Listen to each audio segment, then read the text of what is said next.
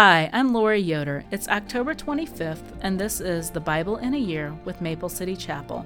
The readings for today are Jeremiah 48 through 49:22, 2 Timothy 4, Psalms 95 through 96:13, Proverbs 26, 9 through 12. Jeremiah 48. This message was given concerning Moab. This is what the Lord of Heaven's armies, the God of Israel, says. What sorrow awaits the city of Nebo! It will soon lie in ruins. The city of Kiriathaim will be humiliated and captured. The fortress will be humiliated and broken down. No one will ever brag about Moab again, for in Heshbon there is a plot to destroy her. Come, they say, we will cut her off from being a nation. The town of Madmen, too, will be silenced. The sword will follow you there. Listen to the cries of Horonaim, cries of devastation and great destruction. All Moab is destroyed. Her little ones will cry out. Her refugees weep bitterly, climbing the slope to Luhith. They cry out in terror, descending the slope of Horonaim. Flee for your lives. Hide in the wilderness, because you have trusted in your wealth and skill. You will be taken captive. Your god Chemosh with his priests and officials will be hauled off to the distant lands. All the towns will be destroyed, and no one will escape, either on the plateaus or in the valleys, for the Lord has spoken. Oh, that Moab had wings, so that she could fly away, for her towns will be left empty, with no one living in them. Cursed are those who refuse to do the Lord's work, who hold back their swords from shedding blood. From his earliest history, Moab has lived in peace, never going into exile. He is like a wine that has been allowed to settle. He has not been poured from flask to flask. He is now fragrant and smooth. But the time is coming soon, says the Lord, when I will send men to pour him from his jar. They will pour him out, then shatter the jar.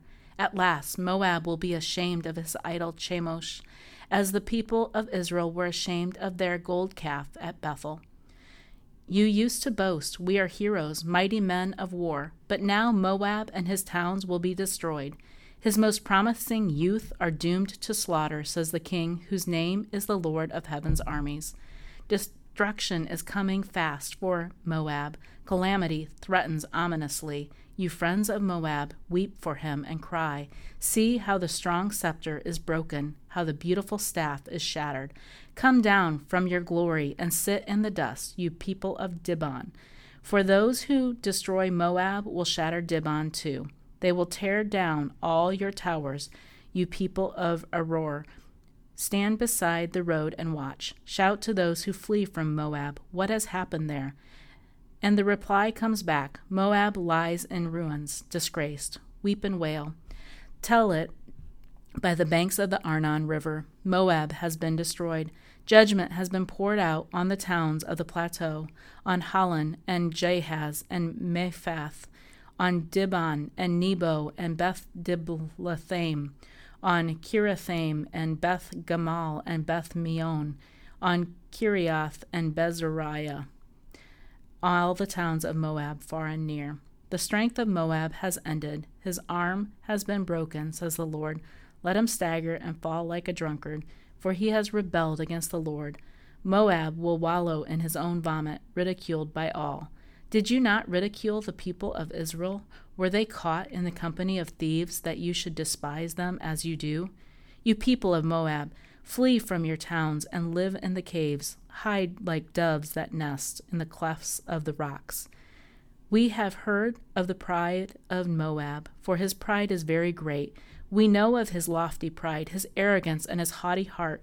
I know about his insolence, says the Lord, but his boasts are empty, as empty as his deeds. So now I will wail for Moab. Yes, I will mourn for Moab.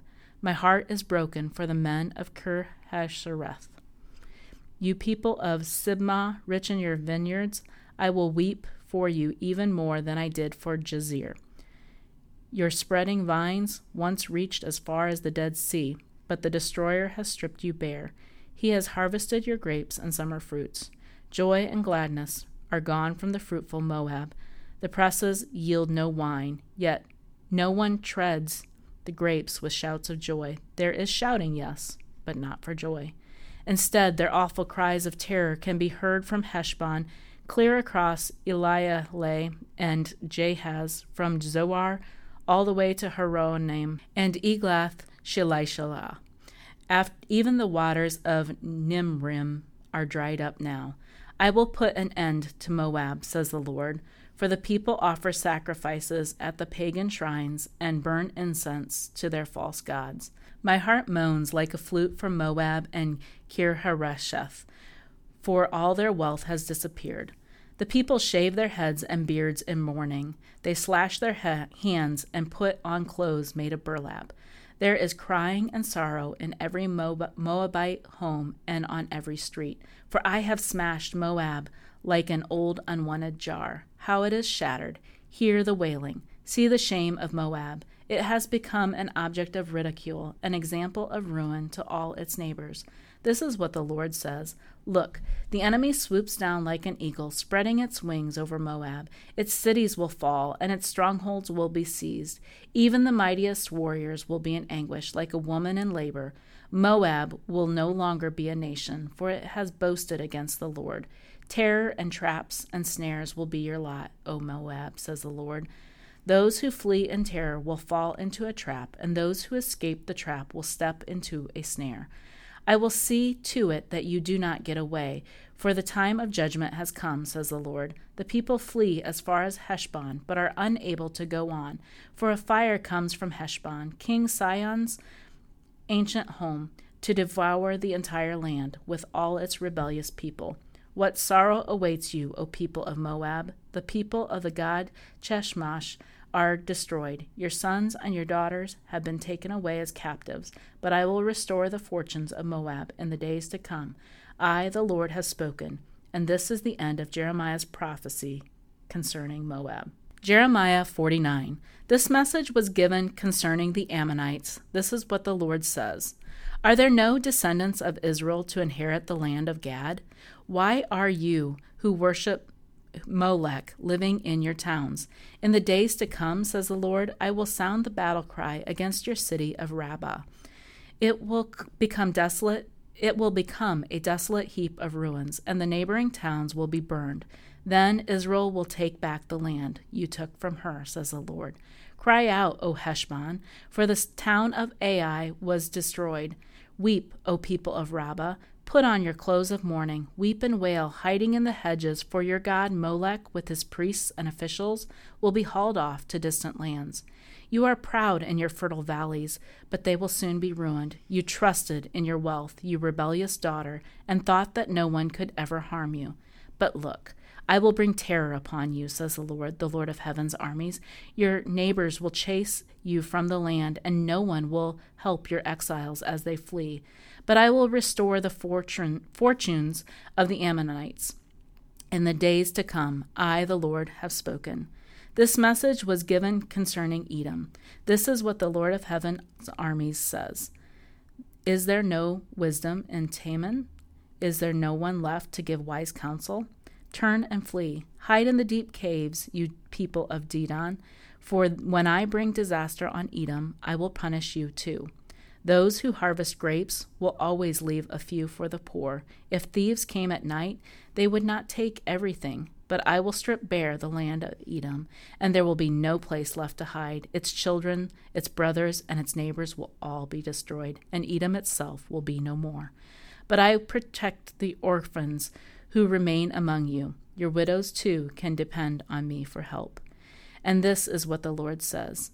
If the innocent must suffer, how much more must you? You will not go unpunished. You must drink this cup of judgment, for I have sworn it by my own name, says the Lord, that Basra will become an object of horror and a heap of ruins. It will be mocked and cursed. All its towns and villages will be desolate forever. I have heard a message from the Lord that an ambassador was sent to the nations to say, form a coalition against Edom and prepare for battle. The Lord says to Edom, I will cut you down to size among the nations. You will be despised by all. You have been deceived by the fear you inspire in others and by your own pride. You live in a rock fortress and control the mountain heights. But even if you make your nest among the peaks with the eagles, I will bring you crashing down, says the Lord. Edom will be an object of horror. All who pass by will be appalled and will gasp at the destruction they see there. It will be like the destruction of Sodom and Gomorrah and their neighboring towns, says the Lord. No one will live there. No one will inhabit it. I will become like a lion from the thickets of the Jordan, leaping on the sheep in the pasture. I will chase Edom from its land, and I will appoint the leaders of my choice. For who is like me, and who can challenge me? What ruler can oppose my will? Listen to the Lord's plans against Edom and the people of Teman. Even the little children will be dragged off like sheep, and their homes will be destroyed. The earth will shake with the noise of Edom's fall, and its cry of despair will be heard all the way to the Red Sea. Look, the enemy swoops down like an eagle, spreading his wings over Basra. Even the mightiest warriors will be in anguish like a woman in labor. 2 Timothy 4. I solemnly urge you in the presence of God and Christ Jesus, who will someday judge the living and the dead when he comes to be set up in his kingdom. Preach the word of God. Be prepared, whether the time is favorable or not. Patiently correct, rebuke, and encourage your people with good teaching. For a time is coming when people will no longer listen to the sound of wholesome teaching. They will follow their own desires and will look for teachers who tell them whatever their itching ears want to hear. They will reject the truth and chase after myths. But you should keep a clear mind in every situation. Don't be afraid of suffering for the Lord. Work at telling others the good news and fully carry out the ministry God has given you. As for me, my life has already been poured out as an offering to God. The time of my death is near. I have fought the good fight. I have finished the race, and I have remained faithful. And now the prize awaits me, the crown of righteousness, which the Lord, the righteous judge, will give me on the day of his return. And the prize is not just for me, but for all who eagerly look forward to his appearing. Timothy, please come as soon as you can. Demas has deserted me because he loves the things of this life and has gone to Thessalonica. Crescens has gone on to Galatia, and Titus has gone on to Dalmatia. Only Luke is with me. Bring Mark when you come, for he will be helpful to me in my ministry. I sent Tychicus to Ephesus. When you come, be sure to bring the coat I left at Carpus at Troas. Also bring my books, and especially my papers. Alexander the coppersmith did me much harm, but the Lord will judge him for what he has done. Be careful of him, for he fought against everything we said. The first time I was brought before the judge, no one came with me. Everyone abandoned me. May it not be counted against them, but the Lord stood with me and gave me strength so that I might preach the good news in its entirety for all the Gentiles to hear. And he rescued me from certain death. Yes, the Lord will deliver me from every evil attack and will bring me safely into his heavenly kingdom. All glory to the Lord, to God forever and ever. Amen. Give my greetings to Priscilla and Aquila and to those living in the household of Onesiphorus. Erastus stayed at Corinth and left Trophimus sick at Miletus. Do your best to get here before winter. Eubulus sends you greetings, and so do Pudens, Linus, Claudia, and all the brothers and sisters. May the Lord be with you in spirit, and may his grace be with all of you. Psalms 95. Come, let us sing to the Lord. Let us shout joyfully to the rock of our salvation. Let us come to him with thanksgiving. Let us sing psalms of praise to him. For the Lord is a great God, a great King above all gods. He holds us in his hands and the depths of the earth and the mightiest mountains. The sea belongs to him, for he made it, and his hands formed the dry land too. Come, let us worship and bow down. Let us kneel before the Lord our Maker, for he is our God. We are the people he watches over, the flock under his care. If only you would listen to his voice today. The Lord says, don't harden your hearts as Israel did at Meribah, as they did at Massah in the wilderness. For there your ancestors tested and tried my patience, even though they saw everything I did. For 40 years I was angry with them, and I said, they are a people whose hearts turn away from me. They refuse to do what I tell them. So in my anger I took an oath, they will never enter my place of rest. Psalms 96. Sing a new song to the Lord. Let the whole earth sing to the Lord. Sing to the Lord, praise his name. Each day proclaim the good news that he saves. Publish his glorious deeds among the nations. Tell everyone about the amazing things he does. Great is the Lord. He is the most worthy of praise. He is to be feared above all gods. The gods of other nations are mere idols, but the Lord made the heavens. Honor and majesty surround him. Strength and beauty fill his sanctuary. O nations of the world, recognize the Lord. Recognize that the Lord is glorious and strong. Give to the Lord the glory he deserves. Bring your offering and come into his courts. Worship the Lord with all his holy splendor. Let all the earth tremble before him. Tell all the nations the Lord reigns. The world stands firm and cannot be shaken. He will judge all peoples fairly. Let the heavens be glad and the earth rejoice. Let the sea and everything in it shout his praise. Let the fields and their crops burst out with joy. Let the trees of the forest sing for joy. Before the Lord, for he is coming. He is coming to judge the earth. He will judge the world with justice and the nations with his truth. Proverbs 26:9-12. A proverb in the mouth of a fool is like a thorny branch brandished by a drunk. An employer who hires a fool or a bystander is like an archer who shoots at random.